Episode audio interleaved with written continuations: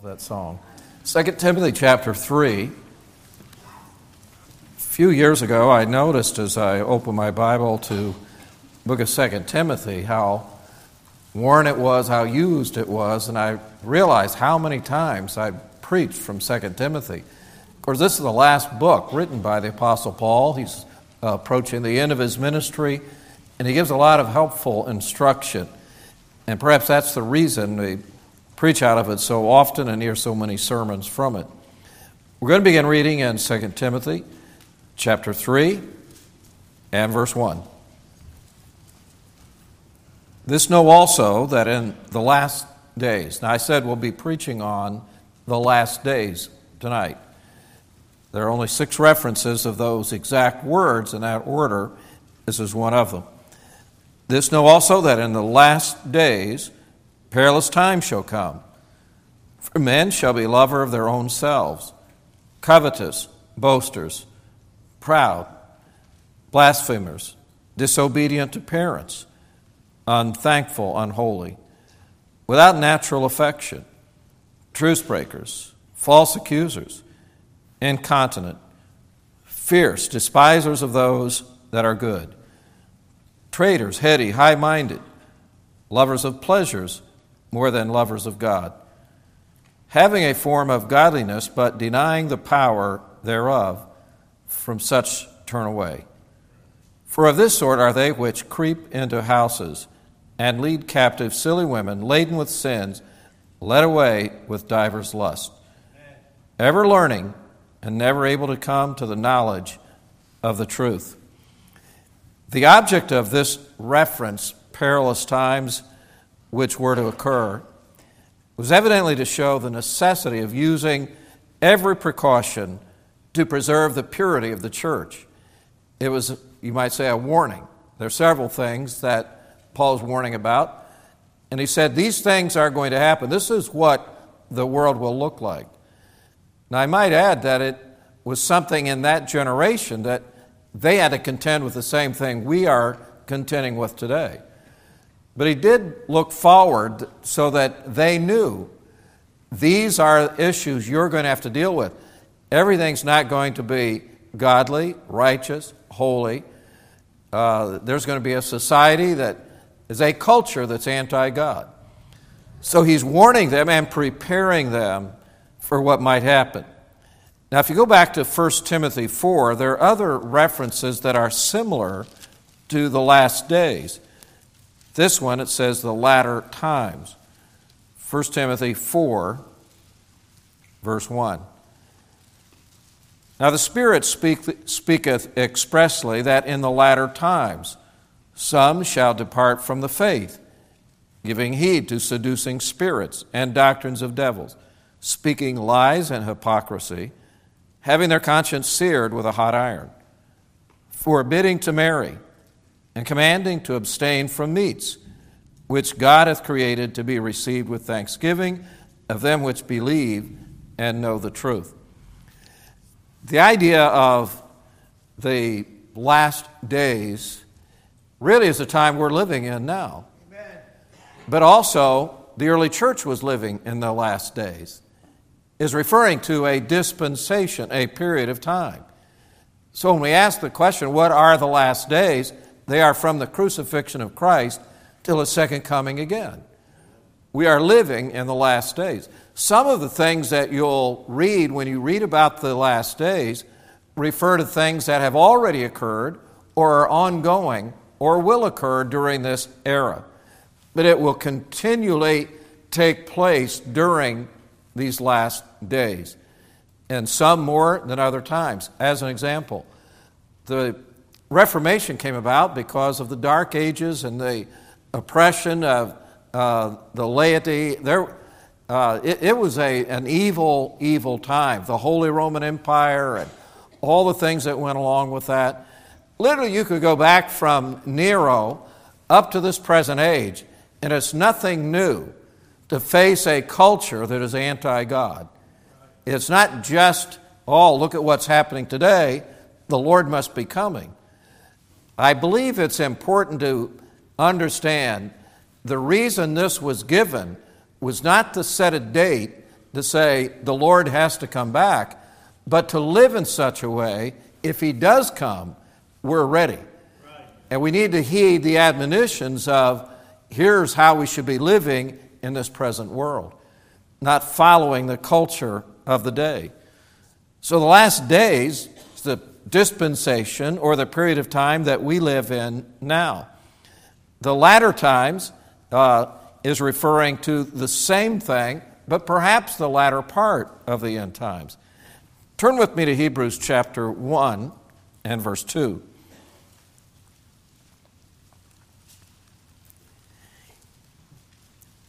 Hebrews chapter 1 and verse 2. Hath in these last days spoken unto us by his Son, whom he hath appointed heir of all things, by whom also he made the worlds. So it does not mean that this would occur just before the end of the world, but it would take place during this dispensation. And at the end of the world would not happen until this should take place. So they the, the, thing he's reminding them of is the, the Lord uh, is what we should be talking about. Our relationship should be connected to Lord Jesus Christ. So, in these last days, what we have to remember is God has a plan and a purpose for us.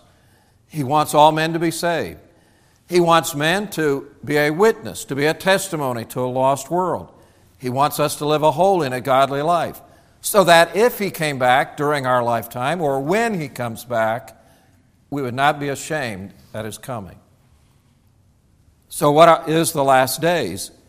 It is this dispensation which we live now, and we see all of these things. If we go back to our text, some of the descriptions sound like you're reading the, the news of the day. Verse 2, well, it says in verse 1 that in the last days, there are perilous times. We really live in a unique time, not only in America, but worldwide. Keep in mind that the scripture particularly it pertains to Israel or the nation of Israel, and in reference to them and where the early church began. But it spreads to all people.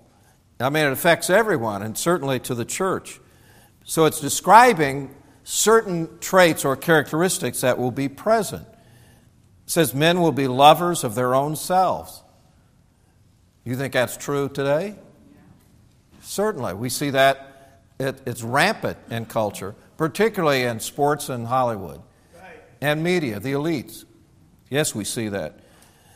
Covetous, boasters, proud, blasphemers, disobedient to parents, unthankful, unholy without natural affection, the gender issues of the day, truce breakers, false accusers. You know, you think about that. It, someone can accuse you of something, whether it's true or not, and ruin your life. False accusers. Incontinent, fierce, despisers of those that are good, traitors heady, high minded, lovers of pleasures more than lovers of God.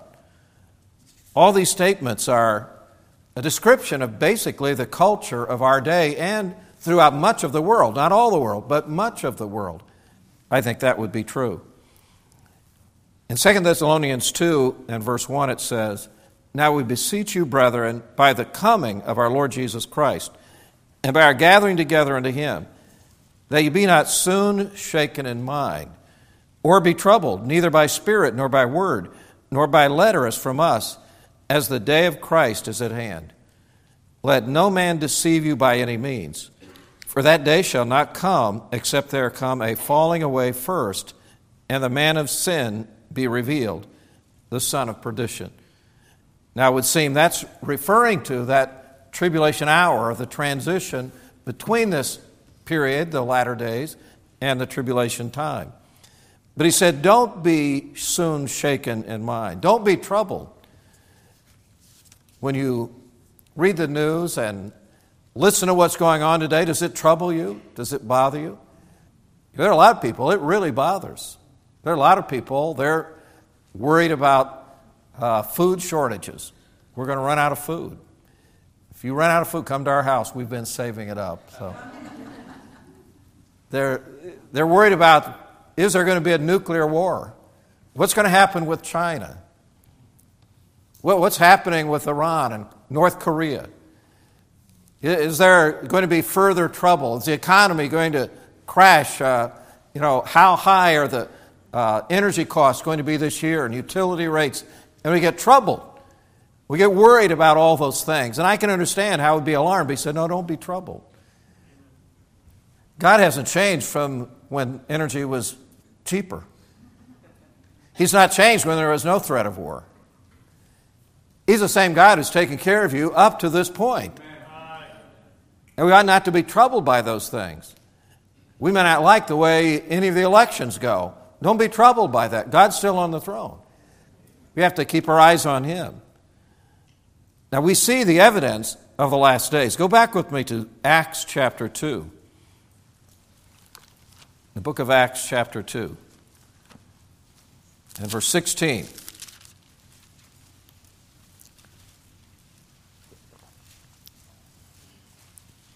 The day of Pentecost has come, which was one of the major feasts of Israel, and it was a picture of the coming of the Holy Spirit. The Holy Spirit came on that very day, the day of Pentecost, that feast day of the Jews. And Peter preaches Acts 2:16. But this is that which was spoken by the prophet Joel. And it shall come to pass in the last days saith God, I will pour out of my spirit upon all flesh. And your sons and your daughters shall prophesy, your young men shall see visions, and your old men shall dream dreams. And on my servants and on my handmaiden I will pour out in those days of my spirit, and they shall prophesy. Now, that, at least in part, occurred on the day of Pentecost, or it was like what will happen at the very least. All these things were evidence that God is coming to meet with his people, and these things are going to take place. This was uh, evidence. He said it will come to pass. Now, maybe some of that refers to the future, but some of that took place at least at Pentecost. Well, what are the, the things that we see that are going to happen? If we go back to our text, it says there will be a moral decay during this period of time. Men shall be lovers of their own selves a moral decay.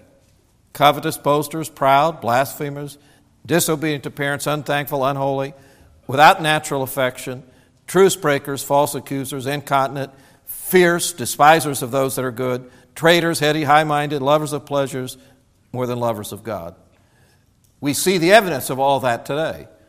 That's the generation in which we live. That, don't be surprised by that. Don't be shocked by that because he said, in the last days in which we live, this is going to be evident. We ought not to be shocked.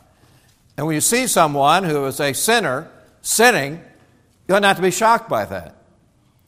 One of our children went by the Hidden Valley Golf Course this morning. Somebody just told me this. And he saw all the cars that were lined up the, at the golf course. And they were a bit troubled. I said, Don't they know they're supposed to be in church? I remember as a young child, we were on our way to church, and there was a farmer out in the field. And my parents just shook their head and said, Why would he do that on a Sunday? It's supposed to be the, the Lord's day. There are things that people do because they're sinners. We ought not to be surprised. Doesn't make it right. Doesn't mean we uh, support them in what they're doing. But that's the way people are. And when people do the wrong thing, we ought not to be surprised. We ought not to be shocked by it. There was a misplaced love. They're lovers of their own selves. Self worship. Somebody said a man wrapped in himself makes a small package. You know, we don't realize that we're nothing without him, and we try to think, I'm somebody. I had a neighbor that I was witnessing to to hopefully get saved, and he was a man's man. They had a big family, he was been a farmer, everybody was self sufficient and then he had a stroke. He was confined to a wheelchair. He was humbled by it. He had never been in that place before to realize his weakness. And I remember him saying, as I visited him at home, but I visited him in the hospital once, and when I visited him in the hospital, he was upset. He said, I'm just a piece of junk. But it was a little late for him to recognize that. He should have done that a long time before. But people are lovers of themselves and worshiping themselves and thinking, I'm going to make myself look good and be popular. Uh, the, the, song, I'd rather have Jesus than worldwide fame. I mean, they don't think about that. I mean, I was listening to that song and thinking of the words, and I thought, yeah, I would rather have the Lord than money. I'd rather have Him than lands. I'd rather have Him than fame. Uh, having the Lord, you're rich. You're wealthy. If you have the Lord, you know why you're here, and you know where you're going and how you're going to get there. There is a moral decay because they had a misplaced love. Also, they had a misplaced focus. Their focus was on man, not on God. When you put your focus on man, it can be disappointing. People can disappoint you. I'm not sure if you're aware of that. They might make a commitment to you and not follow through with it. And we look at man and think, there's our Savior. If we just have a new president, if we just have a new governor, we just have a new representative, have a new mayor, well, then everything will be better. Uh, but if you put your trust in man, you'll be disappointed. We need to put our trust in the Lord. So their focus was misplaced. Not only was there moral decay, there was people decay. They had a form of godliness. They made themselves look spiritual. I mean, I cringe at it. it, it I, I just can't believe it that now people are talking about morality who are wicked and vile. And they're saying how people that are good and godly are wicked. Truth is absolutely turned around backwards. That good has become bad and bad become good. And I think they have a, a moral superiority because of their wickedness. And anybody that looks down on them, you know, shame on them. They're wicked people. There's a decay of people, and there was a decay of truth. There were people leading people away from the truth.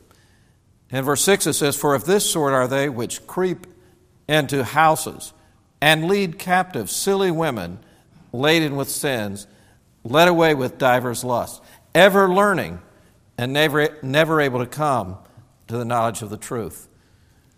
Somebody called them spiritual creeps, creeping into houses, leading people astray. And are people opposing the truth?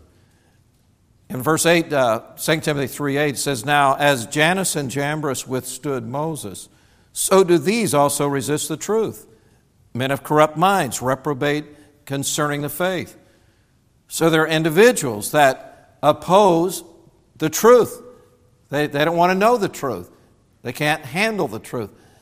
But we ought to be concerned about the truth. There is truth, everything's not relative. There's right and wrong, black and white. And we ought to enhance the truth. If it's truth, then I don't care where it comes from, it's the truth. We ought to believe it and we ought to follow it. In verses 3 and 4, it says, For the time will come when they will not endure sound doctrine, but after their own lust shall they heap to themselves teachers having itching ears. And they shall turn away their ears from the truth and shall be turned unto fables. As a young preacher, I remember working with one girl in particular that had been pretty wayward and rebellious. That uh, part of the reason she came, she was really defying her parents to come to our church. But she came, she had made a profession of faith. But it got to the point where I had to tell her, you just can't come back.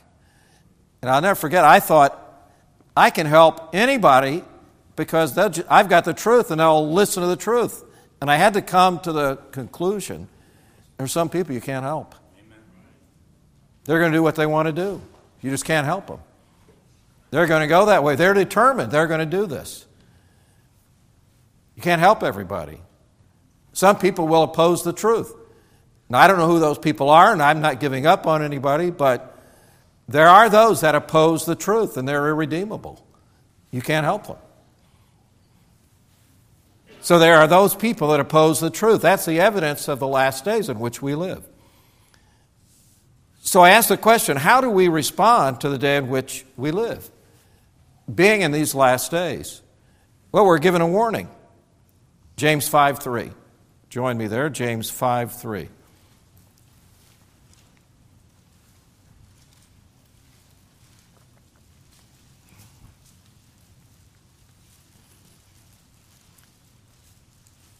Your gold and silver is cankered, and the rust of them shall be a witness against you, and shall eat your flesh as it were fire. You have heaped treasure together for the last days. We're given a warning. We're living for the wrong things. We're, we're living the last days. We got to realize there's a, there should be a, a goal, a purpose in our lives to live for the right things. We're not living for treasure and gold where moth and rust doth corrupt. Men can steal. It only lasts so long. Your car wears out, your house eventually dilapidates no matter how hard you strive to keep it updated. The roads deteriorate, especially in our state. There are, there are all these things that deteriorate. if we live for those things, we're living for the wrong things. So, by living in these days, what should we do? We should live for the Lord Jesus Christ, live to serve Him, live to obey Him, to grow in grace. 2 Peter 3 and verse 13. Well, let me start with verse 3. Why don't you turn there with me? I'm not sure I'll read all of it, but we'll read at least part of it.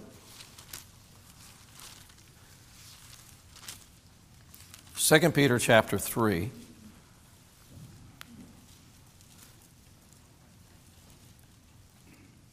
And verse 3 Knowing this first, that there shall come in the last days scoffers, walking after their own lust, and saying, Where is the promise of his coming?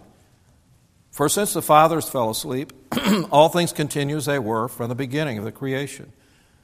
For this they willingly are ignorant of, that by the word of God the heavens were of old, the earth standing out of the water and in the water, whereby the world that then was being overflowed with water perished.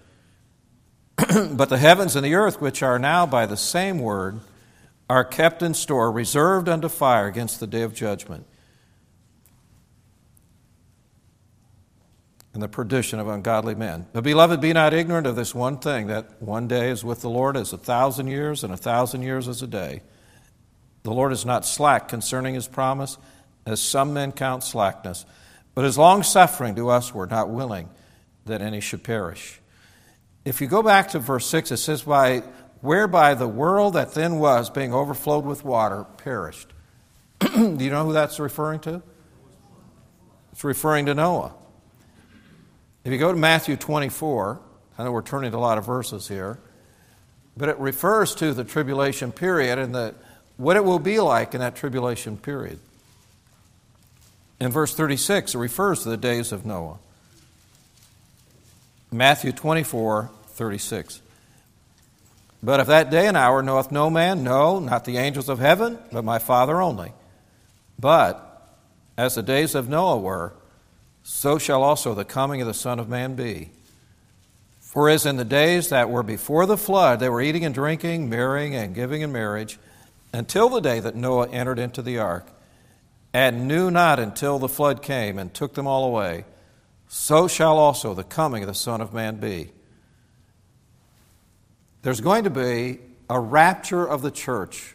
The Bible talks about Christians will be caught up together to meet the Lord in the air. There, there, there's going to be a day just uh, without warning, the Lord comes back and Christians are gone. And the Bible clearly teaches that.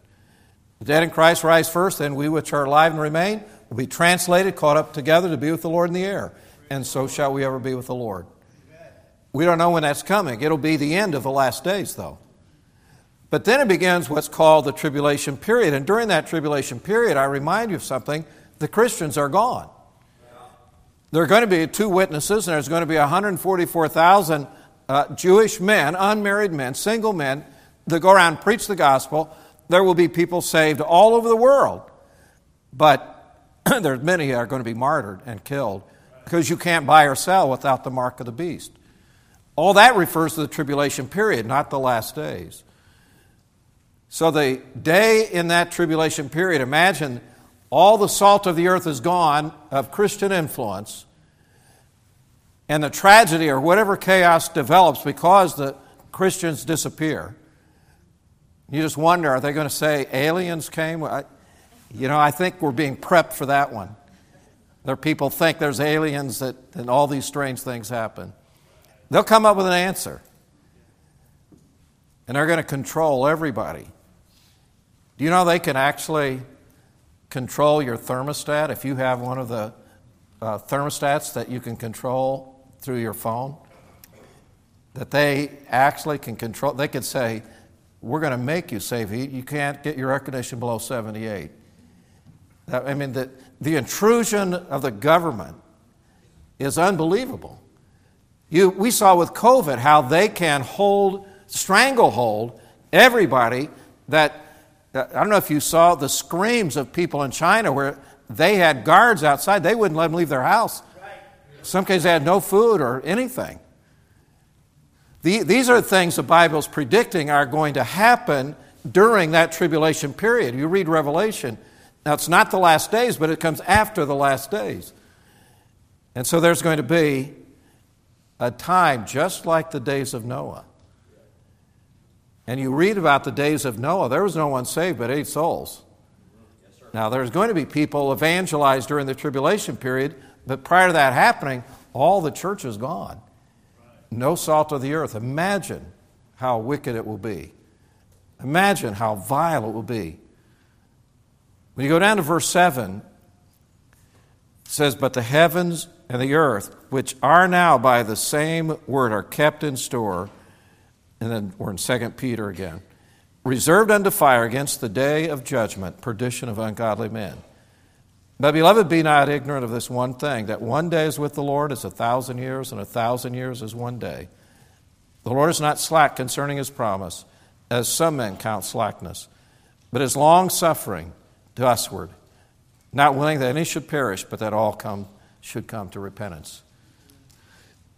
So we're living these last days. What should our attitude be? We know the Lord is long suffering, and you don't know who will respond to the gospel. You don't know. There are people that you think that's the last person I believe it ever gets saved, and yet they're the one that gets saved. Why? The Lord is long suffering. He's putting up with all this nonsense here on this earth, and He's allowing it to happen for a period of time. And he's waiting and waiting. Why is he waiting? He wants men to respond, he wants men to be saved. And that's where we come in. One of the things we should be doing in these last days is being a witness, taking every advantage and opportunity to talk to someone about the Lord because he's long suffering to them. Another thing that we notice about this day is it's going to come without warning. Verse 10, back in 2 Peter 3. Verse 10 says, But the day of the Lord will come as a thief in the night, in which the heavens shall pass away with a great noise, and the elements shall melt with fervent heat. The earth also and the works that are therein shall be burned up.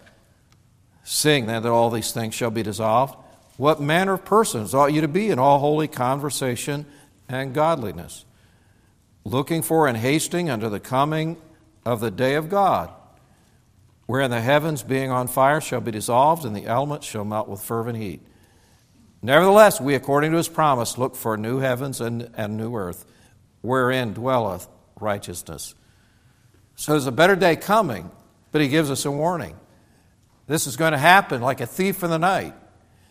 I don't know if anybody here ever saw, there was a film that was really popular for a period of time that churches showed. It was called A Thief in the Night. How many ever saw that film? And it was quite alarming. it, it kind of portrayed what will happen or what might happen during that tribulation period. You just, you know, you, uh, a wife comes home and her husband is gone, or vice versa, and they think, where are they? And they're looking for them. They can't find them. You, you know, the, now people don't know where they're going to get food, and just chaos. And you see the government coming in. I think it was Unite. They all got their badges on, and they're uh, controlling what people do, where they can go, and you know, manipulating the news media. So it, it's going to be sort of like that. We don't know exactly what, but it's going to come without warning. And we'll be shocked. I remember a preacher had been in, uh, he was an evangelist, and he had been preaching somewhere in Illinois. They have a lot of foundries up in the Chicago area.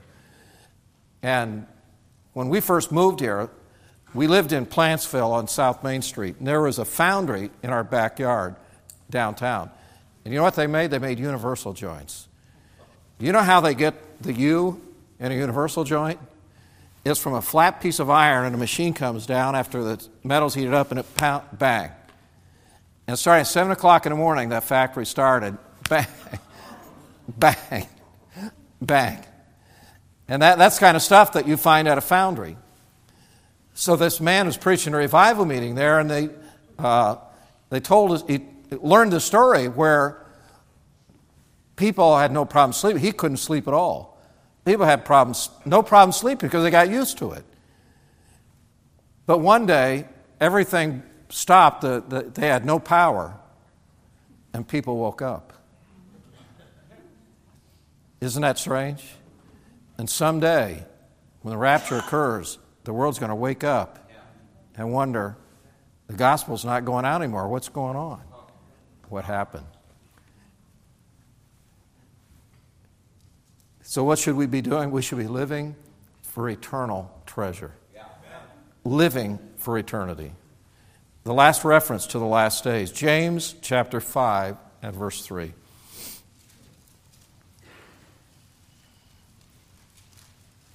James 5 3. Your gold and silver is cankered, and the rest of them shall be a witness against you, and shall eat your flesh as it were fire. You have heaped treasure together for the last days. But Matthew, in the Sermon on the Mount, chapter 6 and verse 33, it says, Seek ye first the kingdom of God and his righteousness, and all these things shall be added unto you. To a lot of people, that's a paradox. How do you gain anything by giving something away? You know, you, you give and you get back. You know, you can't outgive God. We, we hear all these phrases.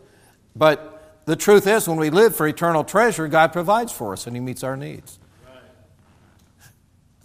But if you live for the things of this world, you may have neither. I was thinking of the, not necessarily I gave anything up, but when I got saved, it changed my lifestyle, my interest, and you know, that, everything is totally different. Well, one of my interests was basketball. And it didn't bother me. I just, I mean, it was how, it was so important to me at the time, but when I got saved, it changed. And I come to Connecticut and I never even thought about it, it didn't bother me. But then we, we started a Christian school in Wolcott, Faith Baptist Academy, and they were struggling along. I mean, it was not easy. Uh, Brother Sue's our good friend, has been here probably more than any other speaker. Started the school and ran a school, and we supported him. And they didn't have a sports team, and I said, you know what? I got some background. I'll help you. We'll start a basketball team. And started a basketball team. And over the years, coached all of my children, even some of my grandchildren. And a thought occurred to me. I gave that to the Lord. I didn't care if I did it again, and yet God gave that back to me. I love to hunt and fish. You know, you can hunt uh, in Southington now with archery, and no one out of, out of the town can do that. And, it, you know, there's opportunity to, to do that and go fishing.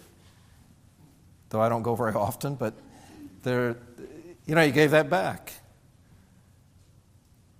You know, I thought, well, I'm never going to own a home, and God provided a home. And the mortgage paid off. I didn't know how we could do that. It seemed impossible. All I'm saying is, when you live for eternity, God provides for you.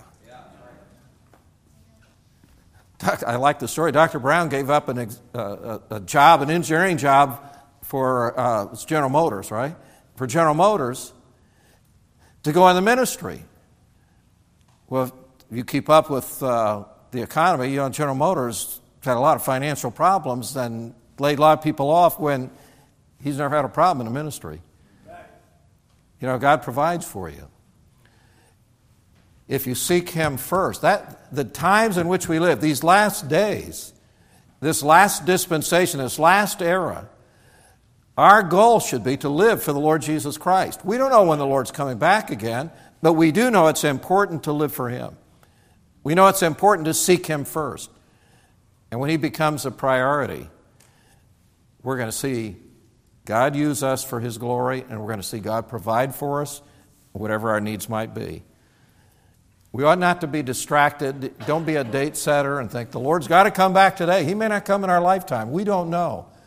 The only thing we know for sure is we don't know. That's the only thing we know for sure. But what we also know is we better live for Him now. That's the purpose of these last days to be a witness for Him.